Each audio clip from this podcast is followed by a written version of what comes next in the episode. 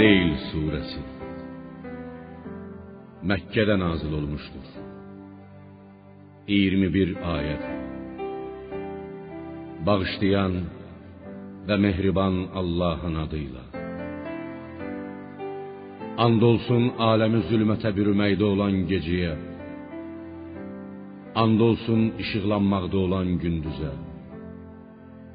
And olsun kişini və qadını, erkeği və dişini yaradana ki, sizin zəhmətiniz ey insanlar cürbəcürdür.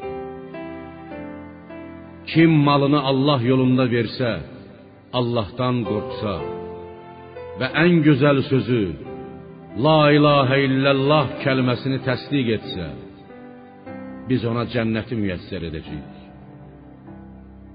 Amma kim malını Allah yolunda xərcləməyə xəsislik etsə, mal dövlətinə güvənib Allaha möhtac olmadığını sansa və ən gözəl sözü La ilahə illallah kəlməsini yalan saysa, biz ona cəhənnəmi müyəssər edəcəyik. Onu cəhənnəm üçün hazırlayacağıq. O cəhənnəmə düşəcəyi zaman mal dövləti ona heç bir fayda verməz. Bizim öhdəmizə düşən yalnız doğru yolu göstərməkdir. Mömin və ya kafir olmaq isə hər kəsin öz işidir. Axirətdə bizim, dünya da bizimdir. Ey insanlar, mən sizi alovlanan bir ateşlə qorxutdum. Ora ancaq azğın kafir daxil olar. O kimsə ki, haqqı yalan sayar, imandan üz döndərər. Allahdan qorxub pis əməllərdən çəkinən isə ondan uzaqlaşdırılar. Nicat tapar.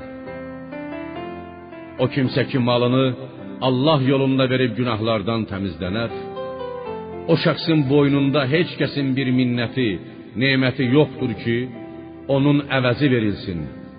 Etdiyi yaxşılıq ona əvəz olsun və ya o etdiyi yaxşılıq müqabilində heç kəsdən bir mükafat gözləməz.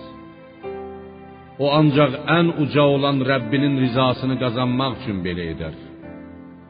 And olsun ki, o öz Rəbbindən cənnətdə ona verəcəyi nemətlərə görə razı olacaqdır.